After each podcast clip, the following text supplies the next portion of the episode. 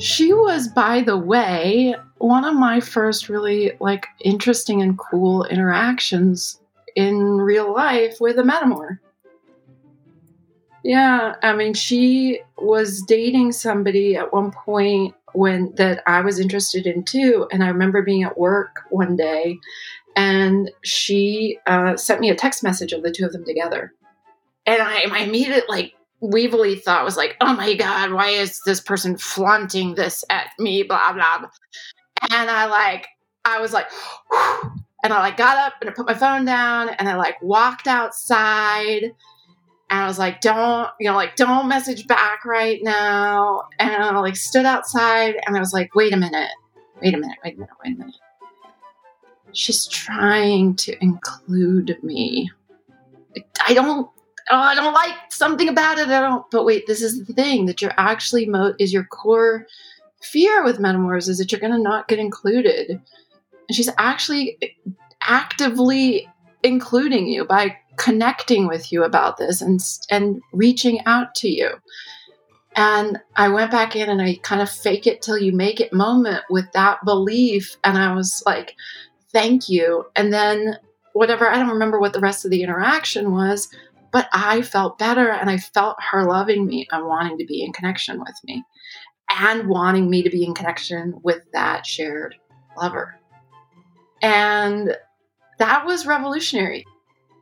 Welcome to Normalizing Non Monogamy, the podcast where we interview incredible people from all over the world to hear their personal journeys of self discovery through the lenses of love, sex, and relationships. Our mission is to show people that they're not alone and to inspire them to embrace their true selves so that together we can open minds and live authentically without shame. We believe everyone's story is powerful and beautiful, yet it's important to remember that everyone does life a little bit differently and that the views and opinions expressed by our guests do not necessarily reflect our own. Additionally, we aren't doctors. Please consult a medical professional for anything regarding your health that you might learn about on the show. Enjoy! Welcome to episode 329. We're Finn and Emma. First take. uh, not quite. anyway. Second take. Second take. I wish. Today, we are thrilled to bring you a conversation with Anna. Anna is amazing, if we do say so ourselves. We do. As you'll see in this episode, they are an incredible storyteller, an artist, a counselor, a writer, and an activist. And we're really excited for this conversation. Yeah, it's amazing. As we've already said so ourselves, this uh, is a really beautiful conversation about an incredibly powerful journey. And I think one of the things that I love about it is just the amount of compassion for others and self compassion that Anna has, and sort of the knowing that we're all doing our best and that all of the experiences and challenges we face in life and overcome are really make us really what make us who we are. And it's really just a very human conversation. Yeah, agreed. We also talk a lot about metamours. We do because Happy Metamour Day. February 28th is Metamour Day. Yeah. So, just to be clear, this entire conversation is not only about metamours, although the way metamours have shown up in Anna's lives and the role that those relationships have played is a major thread. But that's not all we talk about. No, we talk about so much more throughout this episode. However, the first 10 to 15 minutes, we do cover a lot about metamours. For anyone who's not familiar with the term, it is often referred to as your partner's partner or those that love the ones that we love. And so we we have a just an incredible conversation with Anna about metamours at the beginning and just it's a, a theme throughout too. Yeah, so you'll learn that Anna is the I would say the champion behind Metamour Day, not the only one, and, and they'll talk about that. But uh, you can head over to metamourday.com to learn more about some of Anna's work and what Metamour Day is. The other thing we would love for you to check out is, as as Emma said earlier, Anna is an artist, and they don- um, they donated five different designs for postcards that are designed to be sent to your metamours to show metamour love, metamour appreciation.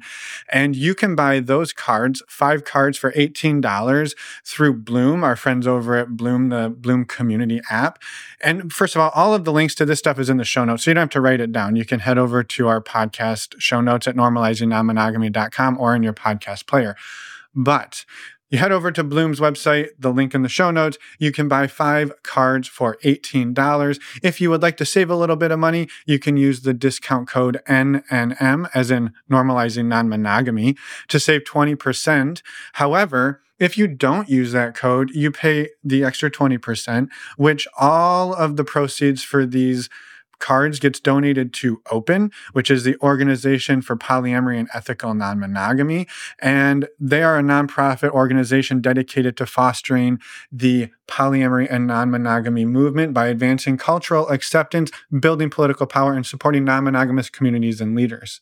Yes. I read that from their website. Could you okay. tell? Yeah, that's so okay. the point is, you can buy Metamour cards to celebrate the love for your Metamour relationships.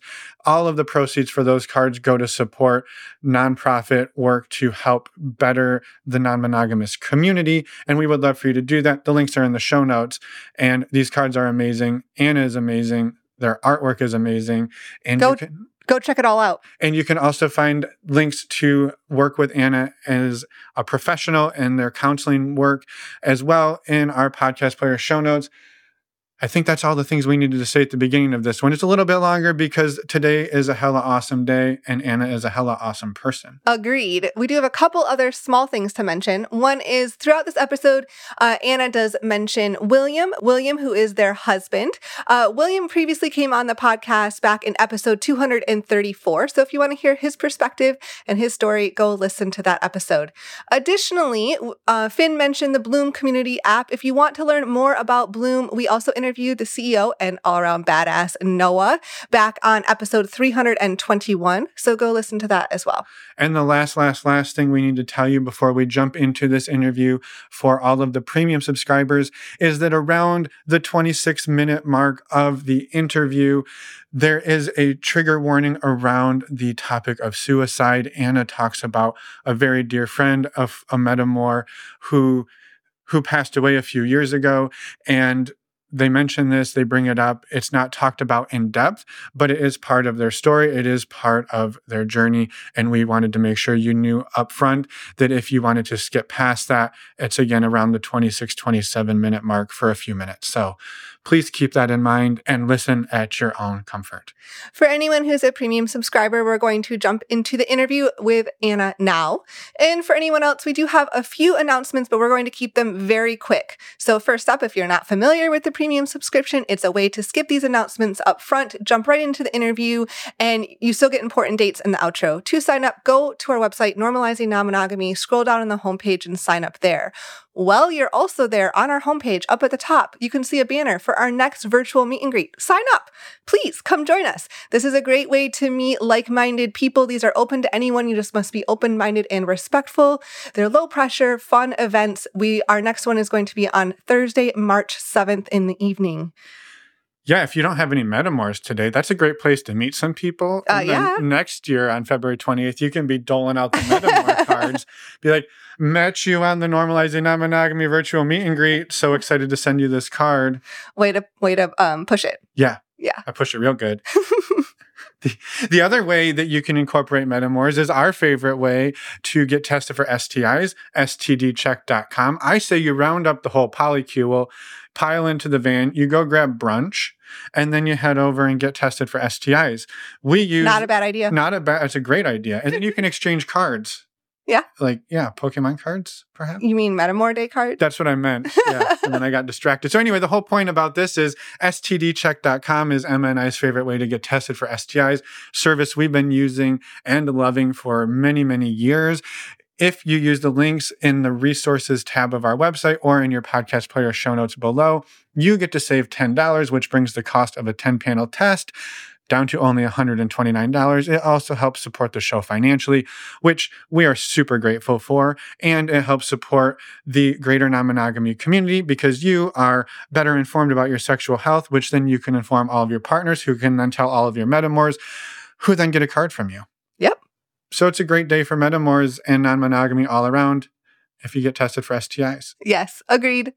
And a final reminder reach out to us, send us a voicemail, send us an email. We would love to hear from you. You can find that on the contact page of our website. Yeah, we would love to have you come on. You do not have to be the powerhouse behind a national, international holiday, nor do you have to be anybody else other than yourself to reach out and come on. We would love to have you come on and share your story. And with that, let's go and talk with Anna.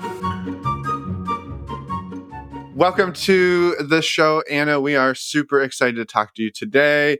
It is a Friday morning for us, for you, the listeners. It's a Wednesday, but happy Friday. It's sunny out. Welcome. Hi, I'm so happy to be here. we we would love for you to start with just introducing yourself. Okay, wonderful. Yeah. Um, my name is Anna. I live in Oakland in the Bay Area. I'm a, a transplant by way of Louisiana, where I met my husband. And before that, moved around kind of a lot as a kid. Um, my mother was born and raised and grew up in Norway. And wow. my dad's side of the family is um, Jewish immigrants, not very far back. So I don't know really where I'm from. I love being in Oakland. I love living in Oakland. I've definitely uh, flourished there. And I don't know that I would say that I figured that out quickly. California could, was a hard place to get to get to figure out. And I feel I have a lot of compassion for trying to do that, um, even to pa- past Anna.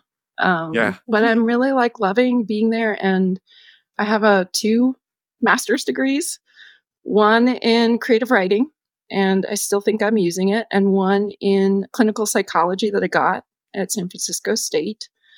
And I think of myself as a storyteller in just a lot of different realms. My undergraduate degree was history. So I've like, whatever I'm doing, I'm trying to help tell stories and help people tell their stories, whether it's, it's purely narrative form or also in embodied artistic ways. And I, I spread myself around joyfully with work as a therapist, as a licensed therapist in California, um, and also as an art maker and an editor and writer on social justice projects. And I just like getting myself busy with a lot of different creative, yeah, narrative based power building for people individually and collectively. I love it. Yeah, amazing. And I'm excited now because we get to have you, a storyteller, tell your story to us. And that's one of our favorite things. And before we do that, we want to highlight a little bit of your work because we, we usually, as we said before, we usually do this at the end, but there's some really important things being celebrated today, February 28th. It's yes. Metamour Day. And we have you on specifically to talk a little bit about how you're using your sort of art and creativity to spread the love for metamours and maybe we'd love to start there about a little bit about what Metamour Day is. Maybe for anybody who doesn't know what a Metamour is, uh, that would be a great place. And then how people can find your work and support it. And we would love to start there. Awesome, thank you. Yeah, I've I have uh, for reasons in my journey with non-monogamy found the word, the sort of space of what metamour is like particularly enlivening. I'm also what I would call a compersion nerd. I'm a friend of your your friend Marie Thouin. Ah, um, yes. But I I am, and so those things kind of go in tandem. You know, trying to access, learn about how do I have a, a practice in compersion, which means basically to me joy for another's joy. Mm-hmm. And to have that joy for the metamour, and the metamour being like, uh, if Paramour, which I did some research on this just recently, uh, you know, basic Googling research. Um, the word paramour meant just lover and wasn't illicit. It was literally means para, the par meaning by, and amor. So by love is your lover. And that at some point it got this kind of like darker meaning, but not until like the 14th or 15th century out of the Latin. Hmm. I believe it was, I might be getting the century wrong. Don't quote me on that. but it was late. Um, and, and that now there's this moment in our kind of nerdy way in people's journeys around non monogamy that we do where we like to think about how to describe what we're doing in our current context. That we're saying, oh, there's that person who is my lover, my paramour, for me, for example, my husband, and he now has a girlfriend And that person is something bigger than or beyond the lover relationship, just by love. And I've tried to describe it recently as extra love. it's like extra, extra, more, bigger. Um, and so we're using the word meta. And so we say metamour, which means like somehow beyond that, the lover just by love. It's like somehow beyond. When I think about metaphysics or kind of like having a meta analysis of a mm-hmm. situation, mm-hmm. using meta in that way. Although I do like to make the pun that I'm sending metta, which is the Pali Sanskrit for loving kindness, but often in Latin characters in English, it's spelled M E T T A as opposed to M E T A. Got it. But yeah. I send metamour to my metamour. I guess met, metamour to my metamour. Something I'm playing with that. still working. Um, still working that out. yeah, yeah, yeah but yeah, so that's what metamour is to me. Um, and I'm somebody who I've been thinking about this in a really joyful way coming here today. I'm like, oh, this is inspiring me to get to kind of dig in deeper about my own relationship to this, like my history, part of my story around why metamours have been so kind of have like resounded in my growth and my choice to live non monogamously because it has. It got, got early on really like, oh, how am I relating to my husband's partners? Mm-hmm. And it wasn't always easy. And then sometimes it was very difficult. And I wanted to like, um, yeah, take care of myself and take care of the kind of the larger collective, my relationship with my husband and with these other people by trying to be careful with myself around that, grow, be clear, like mess up, forgive myself, do repair with people, all of that good bread and butter relating stuff. And it became clear to me that I really wanted to figure that out. So I started getting kind of a little obsessed with the concept of metamour. I've been thinking again, leading up to today about like, where did this come from in my childhood? That these are some of the ways that I have been, to me, in some ways, I would say uniquely to me, triggered by or activated or tracking um, the metamour relationship or struggling with compersion. They're mm-hmm. struggling with joy for their autonomy. Um, and having some really cool thoughts about that in my own therapy this past week, even.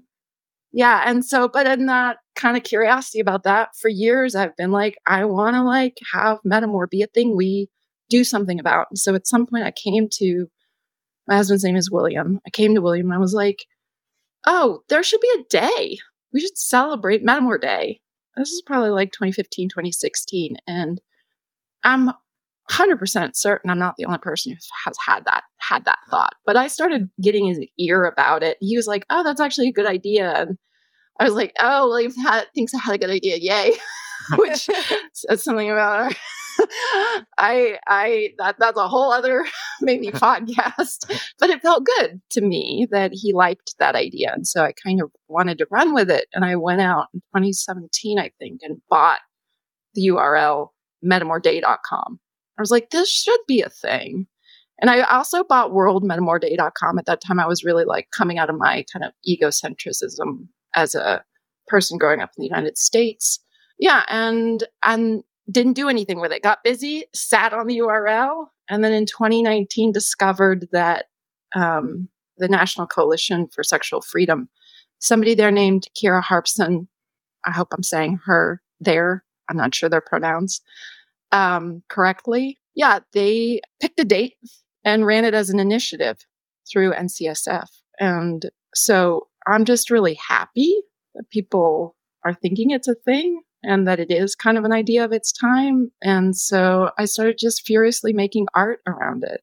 As part of that place, I was saying that one of the things I do is is storytelling in a lot of different directions. I got really excited about like, can we push this story out in the world? Can we build some narrative power that would help folks connect with their own story and not feel alone in these stories around metamours specifically? Yeah. Yeah.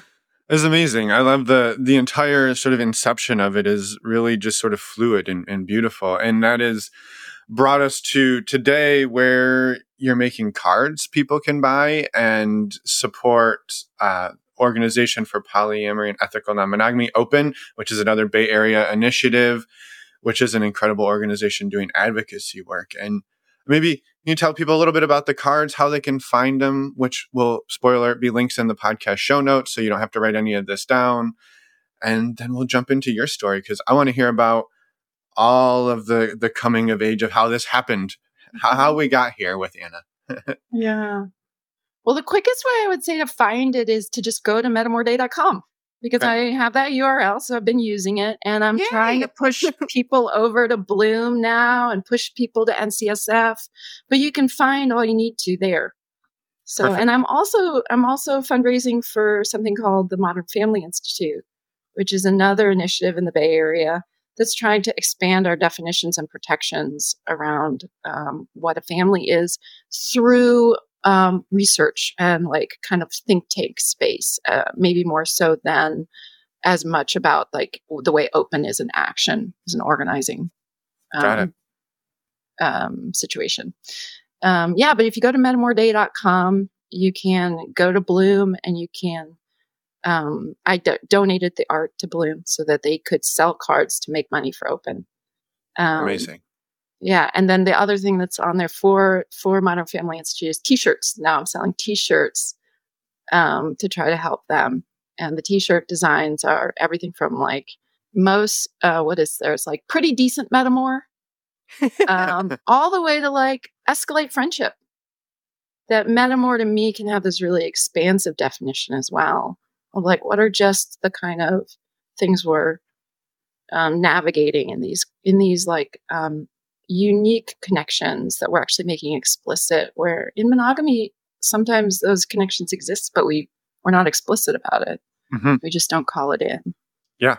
um, I- yeah totally. so metamourday.com and um, bloom is doing an amazing job of helping you know spread the word so they have their own landing page for metamour day and then also we're we're a friend and colleague of mine who's a therapist serena wong uh, are throwing an event in Oakland on Metamour Day um, at a establishment, a bar restaurant called District, Hmm.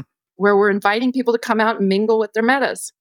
And so we're going to have some light ac- activities. Um, so I I'm uh, understanding that this is going to be something people are hopefully listening to um, on the day that this is happening. So today, you know, like go out today to District. Um, you don't have to like have a ticket. You don't have to sign up. You can just show up at district and you'll be welcome to like have people around to just chat with a little bit about what it's like to have the concept of metamours. Awesome. we had no idea i guess we have a date for metamour day so we'll be we'll be there i love it Awesome. Yeah, that's amazing. Huh, perfect well we're learning And- we're learning something new every day. and if anyone's listening to this episode after February 28th, don't worry, there'll be another February 28th. So, and you can celebrate at any time, but um, there will be more, of course. Yeah. Thank you for all of that. Yeah, celebrate anytime and like in any way. If you know you're listening to this and you aren't coming to district, hashtag Metamour Day 2024 on your social. Yeah. Yeah. Join the conversation there. Yeah, yeah, there's like I love that. There's so many opportunities to join the conversation and to celebrate in your own way. And it doesn't even have to that's like be on the 28th. Like celebrate Mm. whatever you feel called to celebrate when when you do. So, it's just I think it's an important recognition Mhm. and I love that this is here and I love that it's also like such a great reminder to celebrate it throughout the year. I love that. yeah Um thank you for all of that. We and, would- and all of the work you and do. all of the work you do. Yeah. Uh, we would absolutely love for you to dive in and let us know kind of where I'm trying to think of where to start. Like, there's so many questions I have. Um, like, where did non-monogamy alternative relationships enter your life? Yeah, I um I had a relationship um with someone when I that started when I was very young um that I look back on in like uh s- sort of a very tender way. I was a freshman in in high school and I was with that person until I was a like a junior in college. And we we didn't know how to do relationships. And I have I don't know if you know the Bitmoji where the mm-hmm. character um it's uh, like just a, um uh avatar where the character is like taking their whole heart and they like rip it out of their chest and they hand it out. and I look at that avatar and I'm like, oh yeah, that is how I existed in that relationship with that person because I didn't know. And I think that it had something to do for sure with my childhood and some of the chaos of the household that I grew up in. And that person actually ended the relationship. And it was extremely hard for me to feel that in that moment, but I'm very grateful to him for it. And after that, I was like kind of on this really, really like, uh, I swung the other direction. I was like, oh my God, I am never doing that again. I will never need anyone. and I'm like saying this to my mom on the phone one day. She's like, wow. um, um, and I still kind of fight sometimes. Like I have this kind of cute argument. I don't know if that's correct, but uh, conversation with a local uh, educator, Marsha Baginski, about how some needs are actually really personal to the person. And Marsha's like, yeah, but could you get that need met another way? um, and I'm like, okay, fine. I'll think about that more. Um, she's really helped me expand how I get my needs met. But yeah, I moved to um, Louisiana at some point, found some folks. I was living in Chicago for college at that point. I moved to Louisiana and found some folks that I knew there who were trying to practice um, non monogamy and was like, what is that? And then I was getting into a relationship with William, my husband, and trying to figure out what I was going to do with that place in me that didn't want to to feel so so kind of like I don't know risky that I was giving my whole heart to somebody again, but that I knew I needed to give my heart again to the world for my own sake. And like one version of this, which is kind of a hilarious story between me and William, is that as I was also concurrently as a person who, um, yeah, felt very affected in around sexual repression, um, was trying to find my sexual freedom um, and learn about my sexuality, had a date with William and went to a friend and tried to describe it as like joyfully a one night. I succeeded at having a one night stand. Of course, now we're like approaching 15 years later of marriage and near 20 years of relationship. Oops. Um, but I, I got to, I got to experience flying in that way in that moment, feeling like I could, that I could, you know, go after that and feel proud of that even that I could feel proud of have, having a sexual experience that I was in charge of and didn't have to, you know, immediately fall into someone else's container around. Yeah. Um, yeah. So that was really, that was huge for me to get to do that. Totally. Well, it sounds like a lot of the narrative was eh, based on your Bitmoji that, like, if you do this, you rip out your heart and you give it to them. And that is, the only like those two are inextricably linked and like that's you, the only option. and you must give everything versus like maybe i could give a, a little bit here and a little bit here. I imagine even the concept of non-monogamy at that point was really revolutionary from the give your whole heart to one other person. Yeah. Totally totally. Yeah. And i i and i and then I, and but then it was still stuff was like trained into me Sure. So so then I like I'm like okay I'm on this path of maybe trying to titrate. That's a word I know now from my therapy training. At the time I think I was trying to titrate, get a little bit of freedom and a little bit of security, a little bit of freedom, a little bit of security. Mm-hmm. But at that time then when I'm saying to William like yeah, please go have other experiences. This is the world I want. And so he does. And then I was like oh my god my body does not know how to deal with this. I am like like totally not um trained for this to in some way to sort of know how to handle it. So i i had a very i used to describe it as like i took a wrecking ball to the training of monogamy in me and i wouldn't necessarily recommend that but it got a lot done fast inside me and I and I did was resilient and I did work through it and I really stood up for myself around that had all my feelings and you know William has all of his truths and feelings and that is it really matters that he has his path around these things so I don't I don't yeah I don't tend to think to try to talk too much about how that was for him. I find myself very curious. I know he was yeah just having his own experience around that. And I, but I know how much he loves me. And we went through some rocky times around that. And we continue to, you know, try to work through how we're connecting in life. And I'm just really grateful that he keeps showing up for that with me. And I would be grateful if he didn't. I remember sitting at one point and the two of us having this conversation of like, the most important thing is when we're ready to not be doing this together anymore, that we say that to each other. And then that's going to be okay somehow. That's a, I would say, one of the most powerful and and uh, impossible things to tell a partner, especially a partner of, you know, almost two decades. Like that's that's a really intense and beautiful thing to be able to say, and and then to really believe.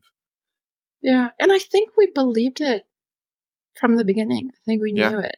Mm-hmm. And I think, you know, we talk sometimes about the capacity versus the um, the the value. I think we valued it. We knew the value of it, and we've been working on our capacity to be with it and move through the feelings around it.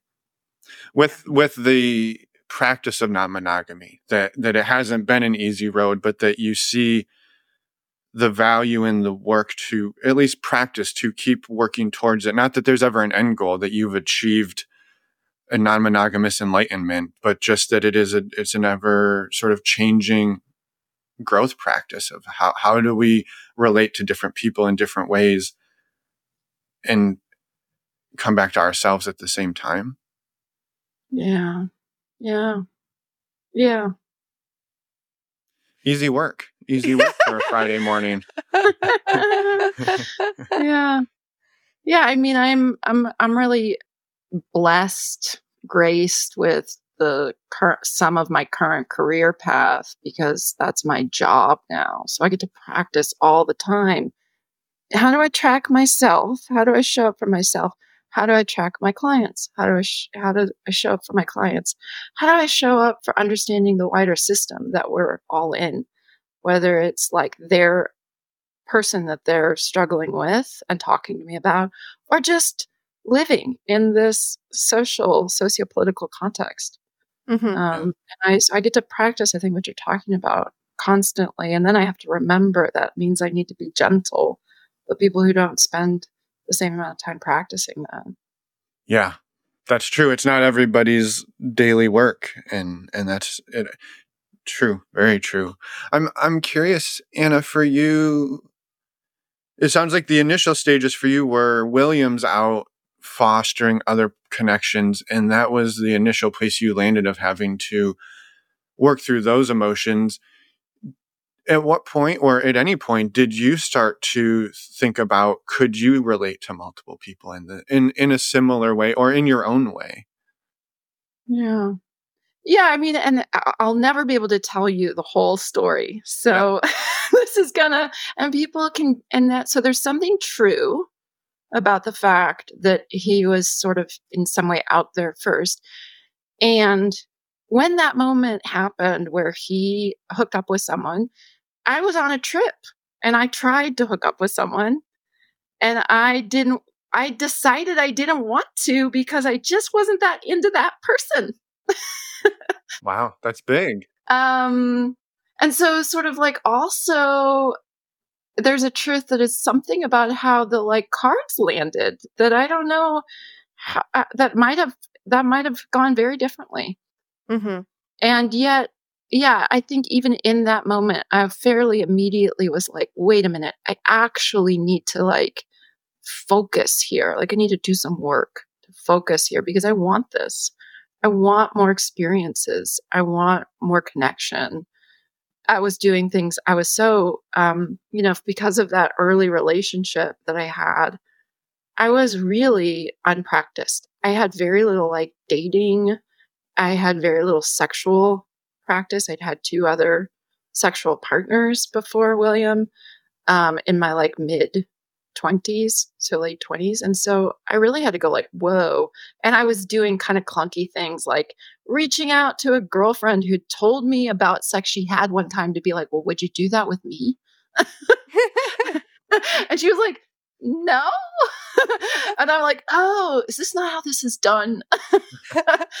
um, so I feel like my, I definitely had more, you know, I had more growth in that way to do, but I don't think I was actually that far behind William in, in caring about it. I had some theory early on that maybe there was some way that, you know, emotionally I was like more wanting or spacious to connect with people, more people in more emotional ways, and that he was more spacious around connecting with people more sexual ways. I don't know if that's true, but I definitely remember uh, getting comfortable with the idea that I was going to be having big feelings about multiple people, m- probably before, and that he was too. I think. I think I felt more comfortable with the big feelings, and I've always felt more scared or or like left behind around the sex. Um, and then I want to doubt myself as soon as I say that. I don't know if that's totally true, but I I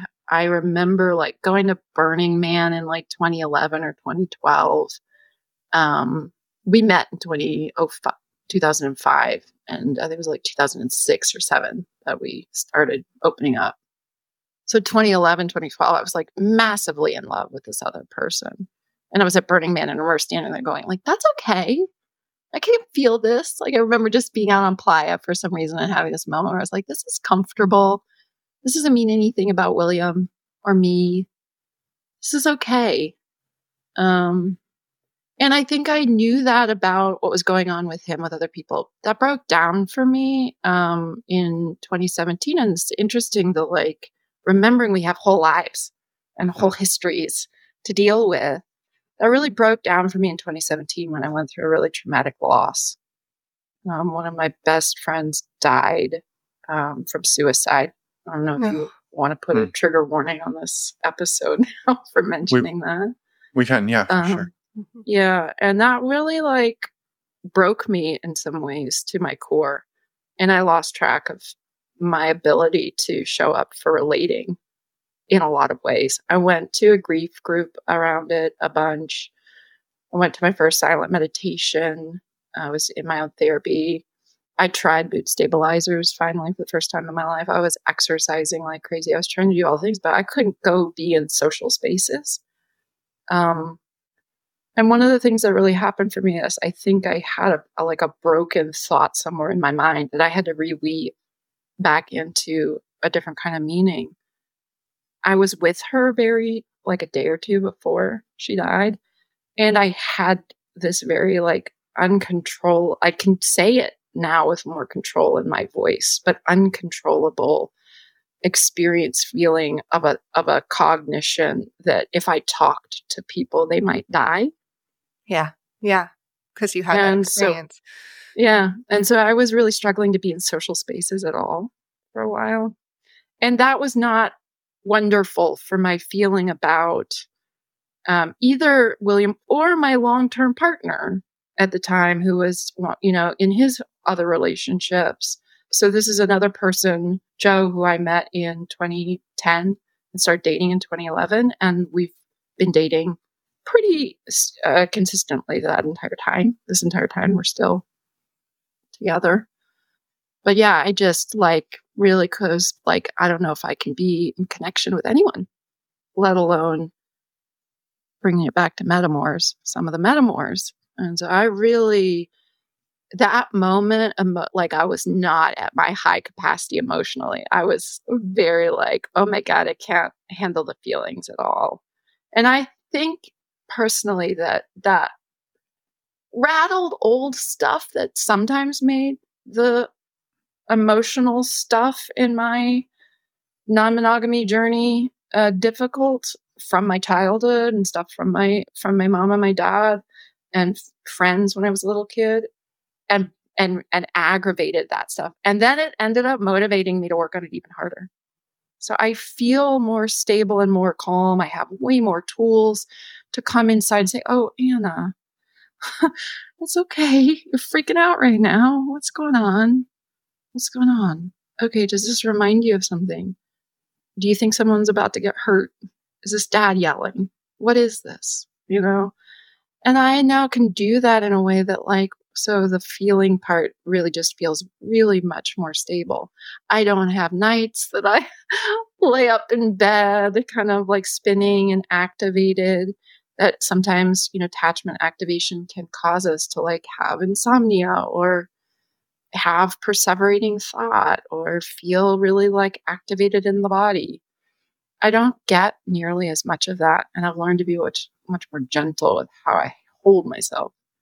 And so I'm like, oh, this is really wonderful. I'm really learning like a little bit more about how to fully heal. And I look back on that friendship and I do the like like really bitter, bitter, bitter sweet thing of thanking her. Of like making out of her the loss of her life so much more life in me and I celebrate her. Her name is MJ. She was a photographer. She was an incredible human being. Um, yeah. yeah. Thank you for sharing. And to bring it around to what you just landed at, like it has been a journey, right? From that experience. And yeah, it's just amazing. Um, that not that anybody should go through what you've been through or um, what she went through or anything like that, but that there can be beautiful things even in horrific things. Yeah. Yeah. She was, by the way, one of my first really like interesting and cool interactions in real life with a metamour. Oh yeah? Yeah. I mean, she was dating somebody at one point when that I was interested in too. And I remember being at work one day and she uh, sent me a text message of the two of them together. And I, my immediate like weevily thought was like, oh my God, why is this person flaunting this at me? blah, blah, blah. yeah. And I like, I was like, and I like got up and I put my phone down and I like walked outside and I was like, don't, you know, like, don't message back right now. And I like stood outside and I was like, wait a minute, wait a minute, wait a minute, wait a minute.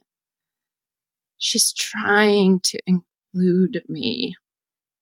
I don't, oh, I don't like something about it. I don't, but wait, this is the thing that you're actually, mo- is your core fear with metamours is that you're going to not get included. And she's actually eh, actively including you by connecting with you about this and and reaching out to you. And I went back in and I kind of fake it till you make it moment with that belief. And I was like, thank you. And then whatever, I don't remember what the rest of the interaction was, but I felt better and I felt her loving me and wanting to be in connection with me and wanting me to be in connection with that shared lover. And that was revolutionary. She's also, she was also a meditator and told me early on in our connection that she spent time one time sitting in a meditation trying to send me metta, the, the loving kindness, the mm-hmm. MTTA metta. And yeah, I got to experience through her such a, like a revolutionary way of being in connection with a metamour. And it probably set me on a path. I have lost track how many times I've had metamour interactions. I date too much. The people I date date too much. So there's so much metamour relating that I'm dealing with. But she was one of the first that like less like left an impression about what I could do, what other people could do, what we could do together differently. Mm-hmm.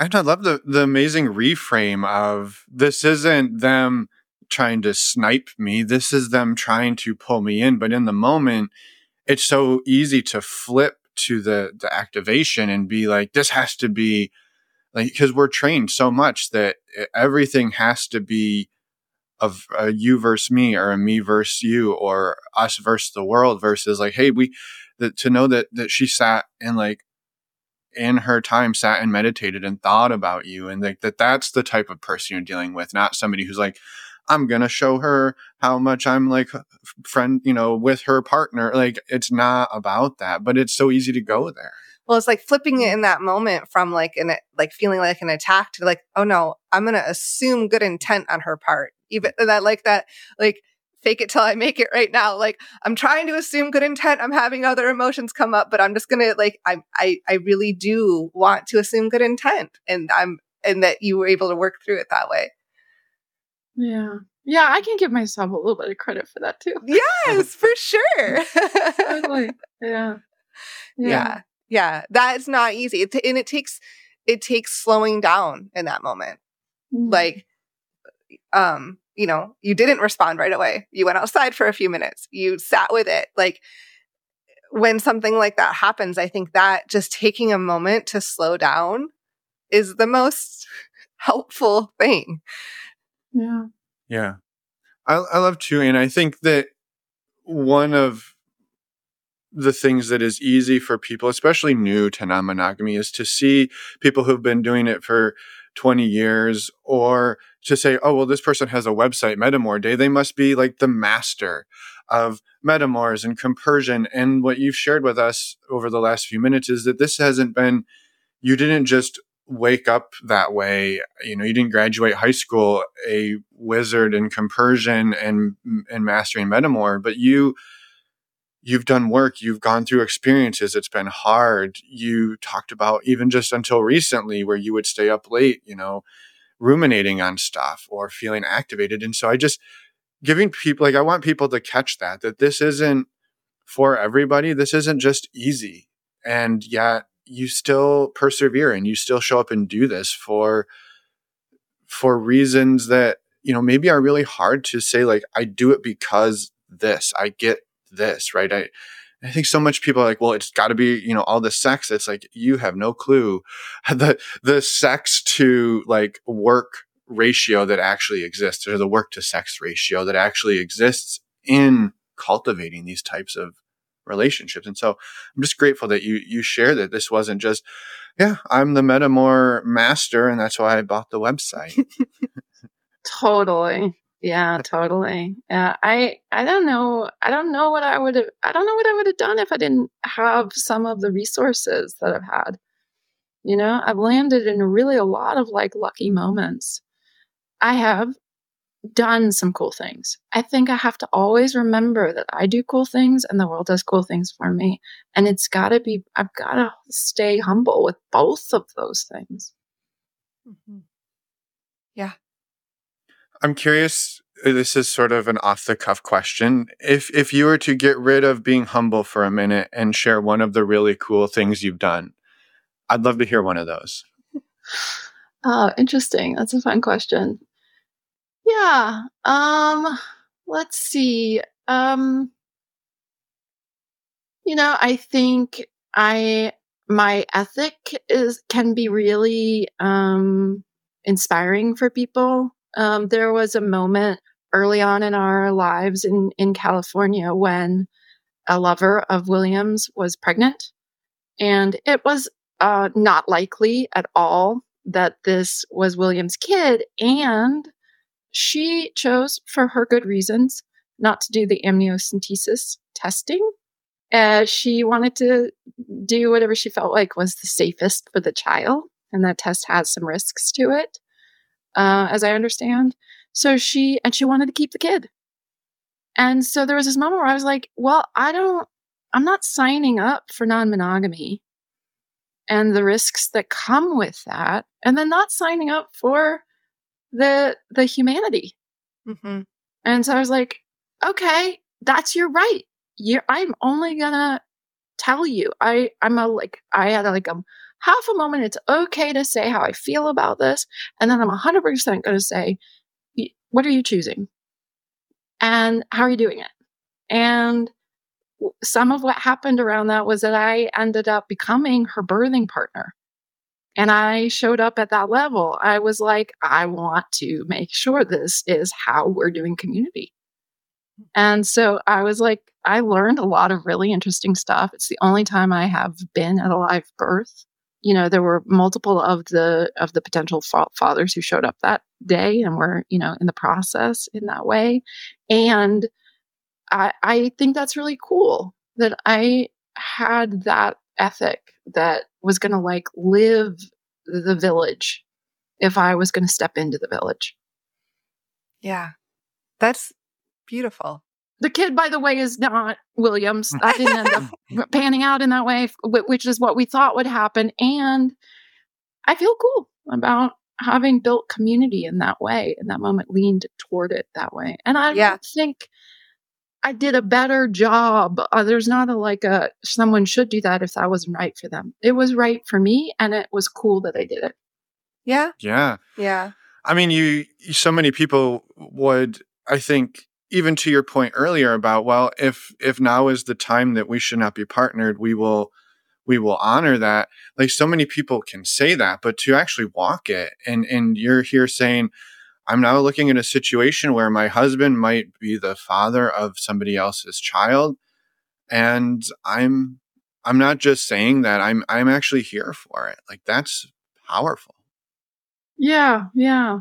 I i think that i i'm pretty good post recovery from the traumatic grief that I was in and then healing even some of the older stuff from my childhood. I'm pretty good at this moment, at this stage of really being able to stand and kind of sort of radical relating and revolutionary relating that doesn't deny how big the story of my relationship with William is.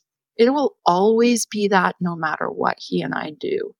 If we lived on opposite sides of the planet and somehow we're not speaking to each other for some reason, I will I know how big our story is. I don't need to fight around that anymore.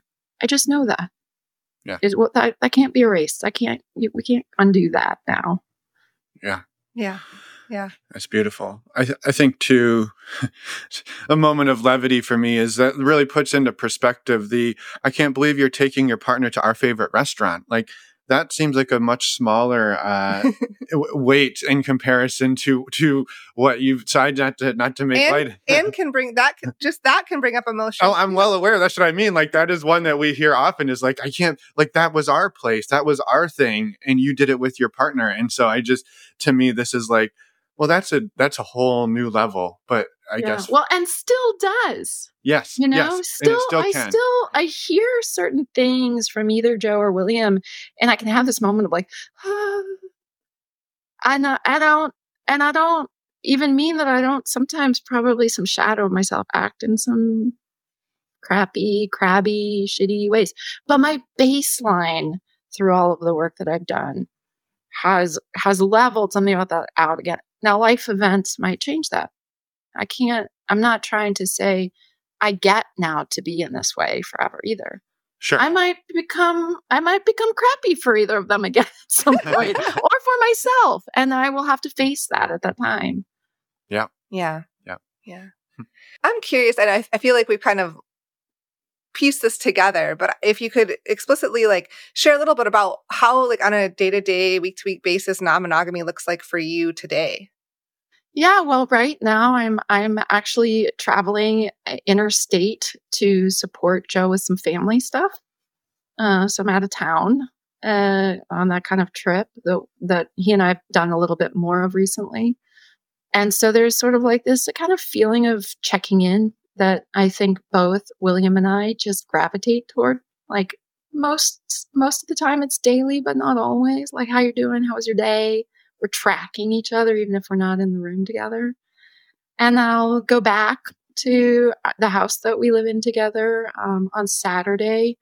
And, you know, the next trip that I have planned is with him back to Louisiana for some friends who are also non monogamous that are getting married um, and to see family there. We have a, a, a newish nephew of a couple years who I really want to spend time more time with, and that is exciting for me to get to like have that trip planned with William. That feels fun.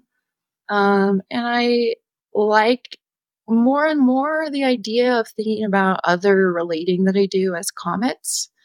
I don't think I've until just very recently was like stewing on what that could mean in my own therapy for me. Like, did I want that? Would it would that be a, a helpful thing for me? Because one of the things that I, I'm also kind of trying to figure out for myself is oh, two partners feels like my capacity at this point in my life. And I might change, that might change, but I have been pretty consistently in that truth for the past like six years, five, six years. Like, whoa, I can't do more than that. In terms of like the level of what I call partnership and how I like to relate, like consistently traveling with someone, showing up for, you know, dates and relating and whatever. And so then I spread around a little bit more um, in a pretty demisexual way, liking to have heart connection really mat the friendship part mattering almost more than anything. And then like building like romantic stuff on top of that with a lot of addressing openly with clarity like this is what i have space for this is what i have at a time for. Maybe some sometimes too often describing it as anxiety. Mm-hmm. Like i'm really anxious i can't show up for more than this but please don't go away um can we flirt? But like in a way that's like every couple months. Um yeah i think that's like my my solar system right now. I was sort of joking that i'm if i'm an earth and the sun is like my purpose i have a couple moons and some comets. And i love living in the community i live in. We have some friends who've been calling our uh, friend circles partycules which is like, you know, a spin on polycule that we're like also kind of this additional thing beyond po- being in a polyamorous kind of like community, a tight knit community, that we actually like to do it in a celebratory way. Hmm. So we're a partycule and we, you know, on our on our group chat threads where there's like everything from what are you do- y'all doing this weekend? to like oh no i got sick. Can someone bring me soup? But but that solar bigger solar system that I'm in with all the other planets and their their different orbits with each other. I'm really grateful for feels like one of the also most important things for how I handle myself. Like I don't think I can totally get away from what was learned, taught into me about partnership and that that cadence feels really yeah, just like enlivening and stabilizing concurrently for me. And so I want partnership, whatever I can mean by that. And I think it's these two people. and then there's more room for more. I am still in my own personal question mark around parenting. And I know that either way, whether I have a kid at some point or I don't have a kid at some point, I will get to grieve something and that will necessarily change whatever that constellation is like. That they might become a sun for me in a way. Um, if I if I end up in that place. Yeah, and I don't know. And then any other number of life events might shift what it looks like. But that's what it that's a a, a kind of a I guess a rundown, I think, of what it looks like right now. Yeah. No, that's a beautiful summary.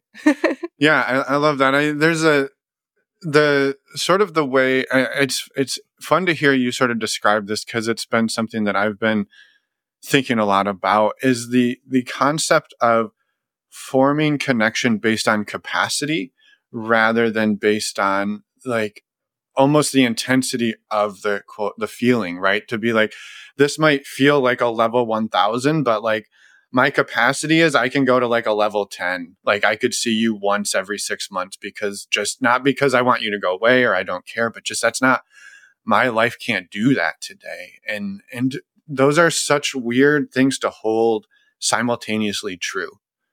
Totally. And it's, uh, you know, it's extremely vulnerable.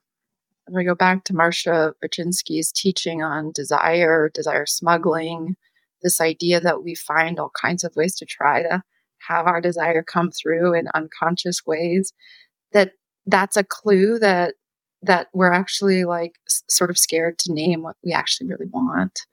That when things can feel like power dynamics and tug of war, we might be really just butting up against the intensity of the vulnerability of speaking our desire and like the, the all the different layers of desire like i really want to be in like a love affair with you on a tuesday and now i feel like i'm asking you to be my unicorn. And that's really scary to say. And then you know the grief work and the disappointment work and the expectation work of like okay and now i've said it and whatever you say back has got to be okay. That's your boundary. It's your truth. Mine mine's mine and yours is yours. Mhm. Yeah, I th- I could sit and talk about this for like five hours because it's so interesting. Even what you just said, like I could Yeah. say, like on a Tuesday, like I like, I want to have a love affair. And I think that's such a cool way to describe it. Of like maybe it's like really intense, really passionate, and it happened on a Tuesday, and we don't see each other for fifteen more Tuesdays.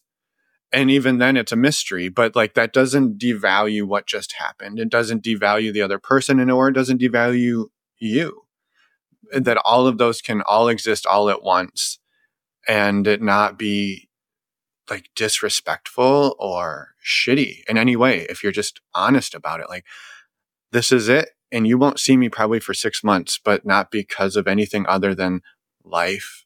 And will that work for you? Yes or no? We should decide together do we do this?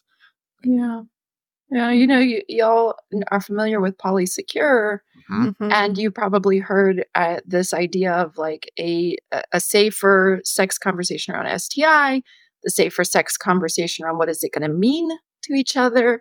And I have this feeling that effectively what Jessica did in that book was to sort of offer this idea that you can have a safer relationship conversation. Mhm. Like what kind of relationship might we have that will feel like safe for us? Now we can don't do it perfectly. We're always doing risk management for ourselves and collectively. But to be able to say, oh, this is a kind of conversation that we can address and bring up and have an open channel for was a really beautiful, revolutionary kind of space that I got out of her book, actually. Mhm. Yeah. Yeah, I love that reflection and and the the way you just framed that is is great. Um there's so much there's so much here.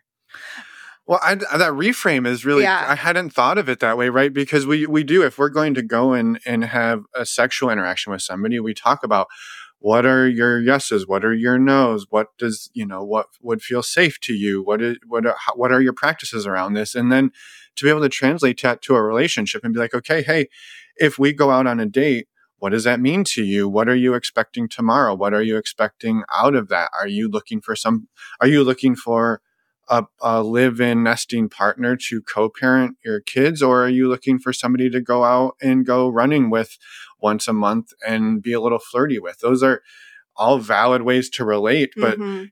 yeah. very different and if you if one of you wants the live-in co-parent and one of you is looking to go for a run it's going to be tough to mesh those You got together. mismatched. just yeah just as if you know one person shows up to the to a sexual interaction like i'm you know into super rough you know kinky stuff and the other person's like i'm in a really light you know um calm caring place. I couldn't do that right? You're not going to have a good time but like we don't talk about that. We just uh yes thank you for saying that. I will i will not spend the next hour unloading about this.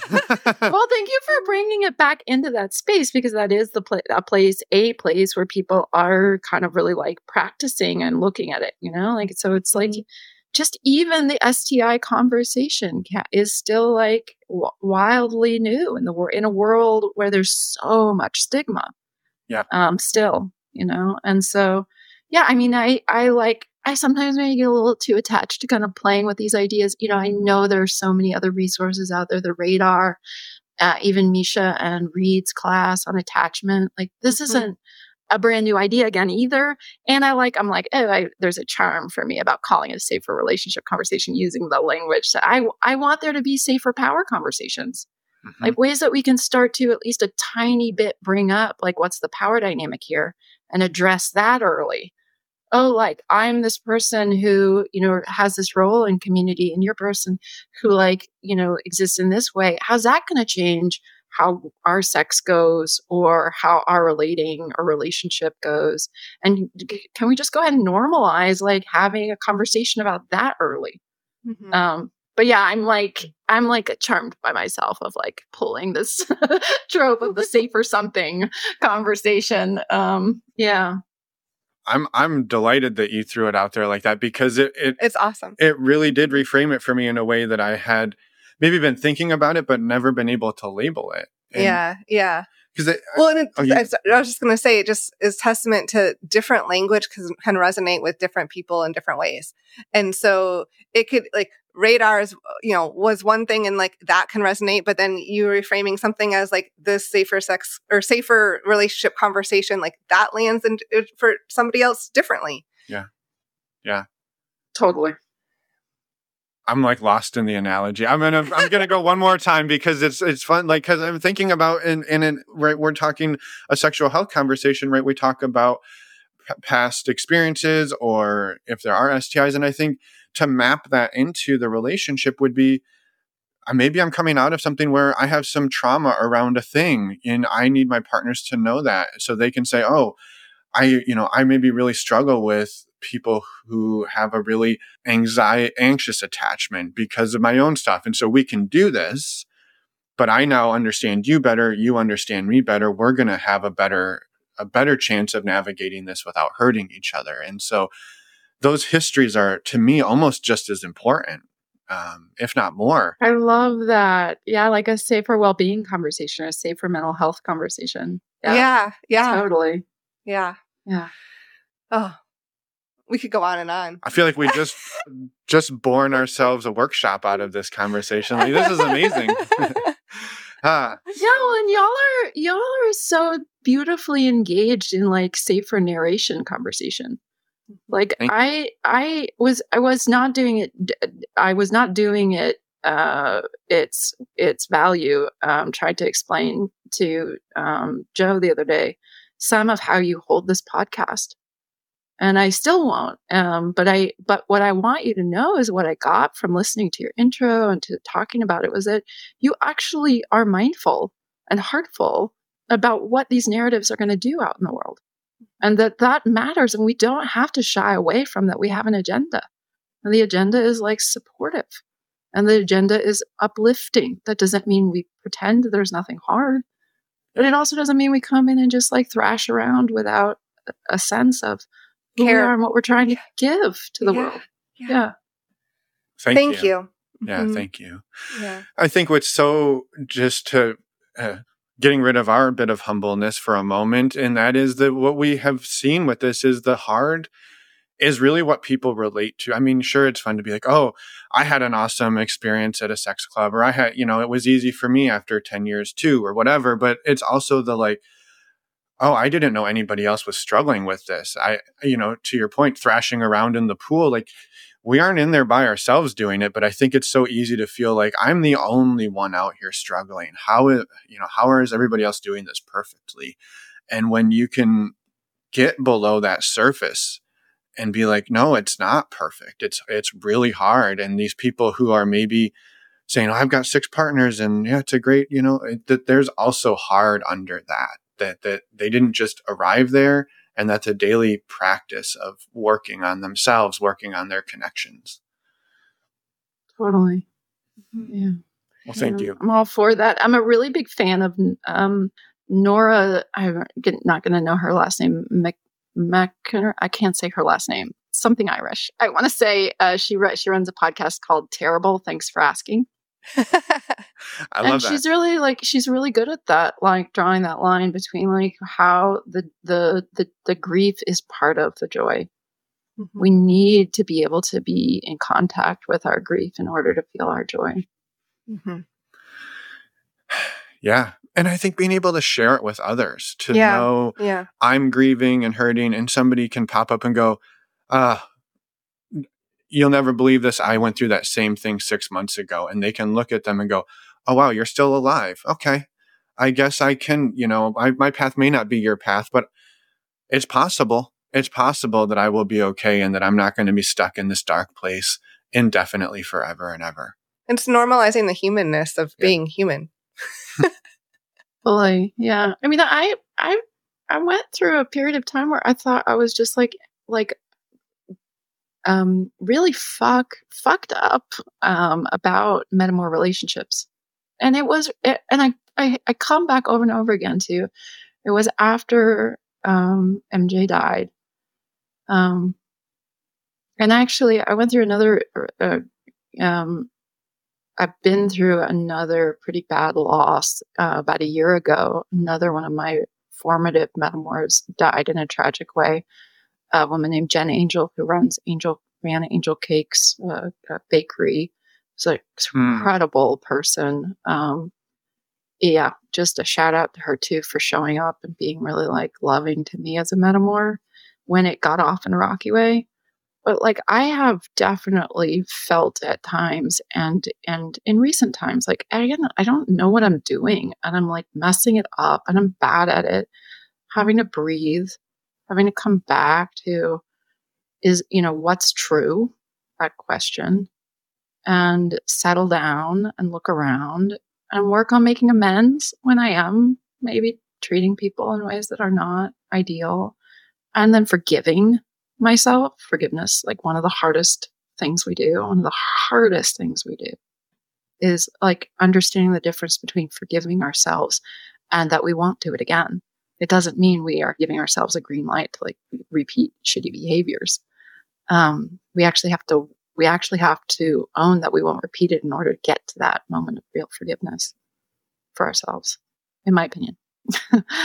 um, but like, yeah, it's like I I'm still re-establishing ego around can I just like be clear that I have made amends for some of the places where I haven't been kind or open or spacious to my paramours or my metamours and work from that place and let that be okay that I'm working from that place. And find times when you need to be, and you need to be proud of yourself, Anna, because you're not going to get anywhere if you're only upset with yourself. Mm-hmm. Mm-hmm. Yeah. Yeah.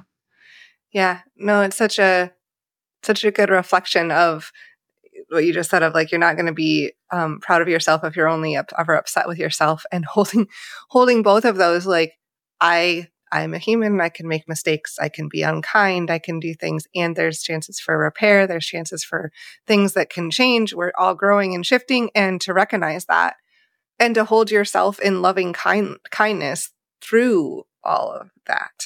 Um, so that you, you are proud of yourself, that proud of yourself and proud of ourselves for being human and be able to be human in our fullness. Yeah thank you for everything today, Anna. Is there any we could talk for hours? I, I just wanted to, I wanted to share one quick thing because yeah. it made me think of uh, every Friday we we I follow somebody on Instagram, a friend of ours who does h- hilarious stuff around play play workshops. They're incredible. Um, not in the non-monogamy space, but he had one today that said it was like a meme that's his Friday, like kind of funny, uplifting post. It said, "Today I'm going to be easy on myself unless I make one single mistake, and then I'm going to be really hard on myself." And I just like that was it just felt so relatable here, like no, yep, I'm gonna be I'm gonna be kind to Finn today, unless you fuck up once and then you're done. yeah, don't we all know that? You know, like and the and the and then in what where I've learned some around um, Buddhist teachings through Western teachers, this idea of the second arrow, like we're already in the pain, and then we like give ourselves more grief about the fact that we're in pain. Like I feel shame, and it's like, oh, I feel shame, I feel shame, or mm-hmm. etc. Yeah. Yeah. And my, my, uh, like one of the biggest tools I have gotten to navigate all of that with, with you bringing Emma up, the loving kindness is going back to metta and going back to the whole system that that comes from called the Brahma Viharas. There's four of them. And you might know the, another one called Mudita, which is the joy, universal joy. So it gets compared to compersion. I think it's a version of compersion. But there's also upekkha, which is peacefulness, and karuna, which is compassion. And I have come to really understand how interlocking those four so benevolence, compassion, um, joy, and peace are. And if I'm not able to access when I go practice with another one. Like if I'm not feeling joy from a you know, for a metamour or my partner, I'm like, oh, maybe I need compassion for myself. Or I'm feeling unstable. Maybe there's I need more peace in the system. And I just try to go practice. And they and usually when I like pull from that system somewhere, the others get buoyed. And I really love that system. I go to it over and over again to help myself. And I I yeah, I just think that's like a thing that I love to get to say whenever I'm somewhere. So I'm glad I got to say that right now that the Brahma Viharas are clutch friends. Yeah. Amazing. Yeah. Yeah. Yeah. Thank you for bringing that in as well. Um, is there anything else you wanted to get out in the world before we let you go? Um, I think I just want to like, yeah, just like again, be really pleased with the work that y'all are doing. I mean, narrative is so beautiful. I just really am glad to have you telling the hard, the good, the, the fun, the weird. Like, this is massive. We have massive work to do when we're talking about changing culture and systems. And you're like over in your corner shouting from your mountaintop, and it is making a difference. Oh, thank, thank you. you. Yeah, thank you, Anna. Well, I'm I'm okay leaving it on that note. Which is so hard. I don't I don't like yeah, that is hard. It is hard. It is hard. I was tempted to ask you if you had a blooper too, but man, I don't know. Does that feel like would would you want to share a bloop? Uh, uh, it doesn't have to be a sex one, a relational, non-monogamy. I mean, you've been doing this almost 20 years. Has anything funny ever happened to you? oh, for sure. like what yeah, can I can I pull it up right now? I know you do this, so I forgot to even consider what this could be. Um the trick is you have as much time as you want because editing will take care of any Right, right. Let me think. Let me slow down. Um I do I do realize that I tend to be very um genuine, earnest. William likes to joke that I'm so earnest. um, and I am, and I like that about myself in a lot of ways. Um, yeah, something funny. It was, you know, like one, this is like a, I don't know if this is it. So let me say it and see if there's anything more. But one of the things that po- just pops into my mind is and when William and I got married, and some of our friends who were gay, and maybe rightly so, kind of struggled with the idea that we were going back in the closet because we had been saying we were poly and that we were going to kind of like hide in the um, framework of marriage. Um, and I was uh, kind of annoyed at that at the time, but I get it a little bit more now. But I know that there were ways that we were still trying to shift out of that. And William told me the story that he went home to kind of talk to his family at one point, and he was talking to his dad. And we both were out to our parents pretty early on. Um, I think partly because of the nature of the careers that we, I think, even then knew we wanted. We wanted to be able to make some of our career around helping ourselves and others um, with non monogamy. So I think we intuited that we wanted to be out about it so that it became kind of our job to be out about it. And he goes home and he has this conversation with his dad and about that we've decided we're going to get married so that I could get insurance. We also wanted to be married. And that was the trigger at that moment. And his dad was like, well, so she's going to, and I don't remember how he said it, but something else. So she's going to be a Winters or is she going to have your name or whatever? And William's response was, well, she didn't fuck with my name. I don't fuck with hers. and then I don't know, but that felt really like joyful for me to like have, yeah, this kind of like, yeah, standing up against that in that way that was uh, sweet and irreverent and humorous to me. Mm-hmm.